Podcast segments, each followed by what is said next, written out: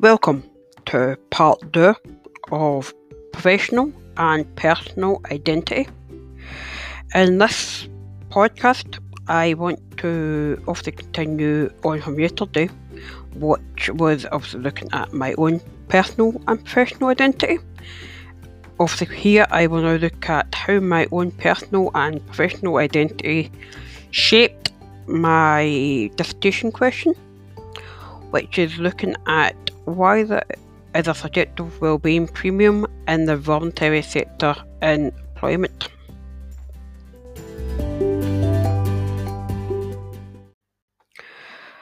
So, what was interesting for me about the question why there is a subjective wellbeing premium in the voluntary sector was that I have been volunteering in the third sector for roughly about 10 years and it just really made logical sense to take it forward and go, okay, so if my colleagues in the third sector are happier than my colleagues in the private sector, know, why is that so? And is there any possible way in which we can obviously narrow the gap?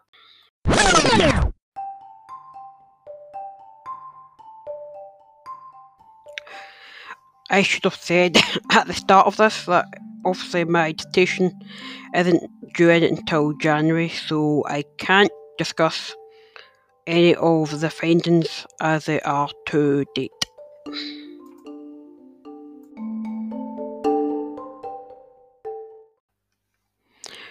However, I think that it is reasonable to suggest to the listener that the reason for colleagues wanting to work in the third sector is due to the value, the value system within the third sector, and obviously the idea that you're going to work today, uh, going to work every day with a purpose, a purpose of helping people. Personally, for me, you know, I see myself as an altruistic person as someone who is caring and compassionate and is looking to help people. Uh, obviously, help individuals who are a bit less fortunate than myself. And that will never change. However, uh, obviously, over the course of my modules as part of social innovation, my mindset has kind of changed a little bit, and I'm now kind of more interested in the idea of the markets and how the marketplaces can be used in order to empower individuals to look after their own subjective well-being and their own development after long-term conditions.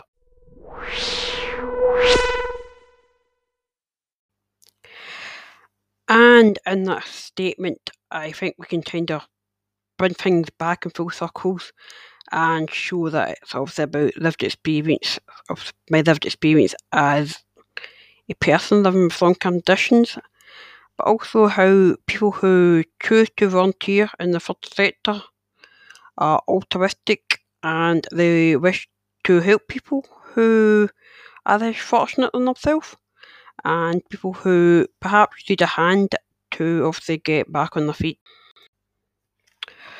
For me, it was important that I shared with the listener why I chose to do my research into why there is a, a subjective wellbeing premium in voluntary sector employment. And hopefully, the listener would have noticed that I share quite a lot of the same values as my colleagues in the third sector. Uh, obviously, there will be colleagues in the private sector who also share those same values. However, I believe that there is a subjectivity around the third sector in which employees believe their manager and their direct organisation supports them and supports their values within society.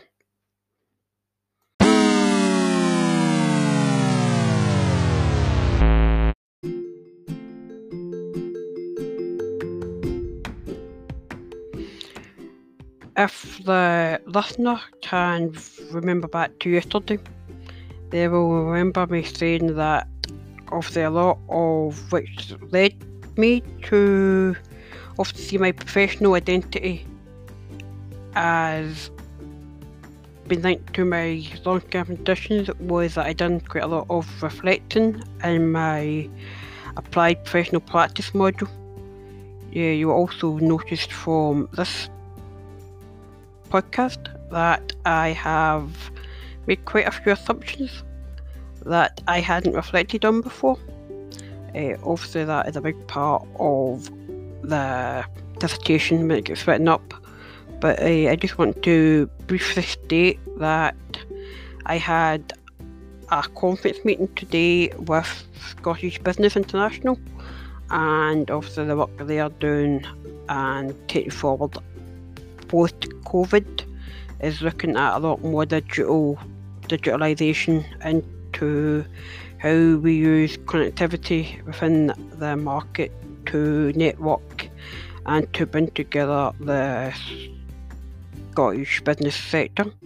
Uh, my thinking is that if we can incorporate that with the third sector and with the social enterprises more generally, then I think we have a brand here in Scotland which could go a long way to bring together the networks, the sectors, and obviously the clients who perhaps need an additional hand in getting back on their feet post Brexit, uh, sorry, Brexit, uh, COVID, and obviously any long term condition which they may have had.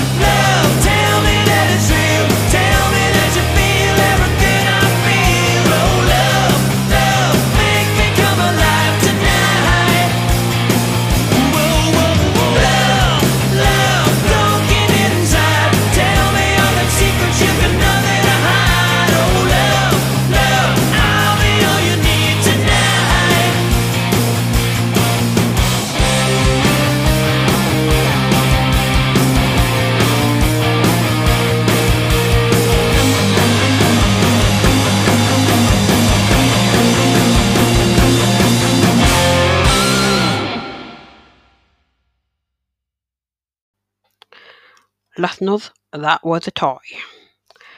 In a past life, I was actually a band promoter, so if there's any Scottish bands, UK bands, or international bands who wish me to play a track at the end of my podcast each month, feel free to drop me a line at davidmhowie at gmail.com. That is davidmhowie at gmail.com. Thank you for listening. Till next time, goodbye.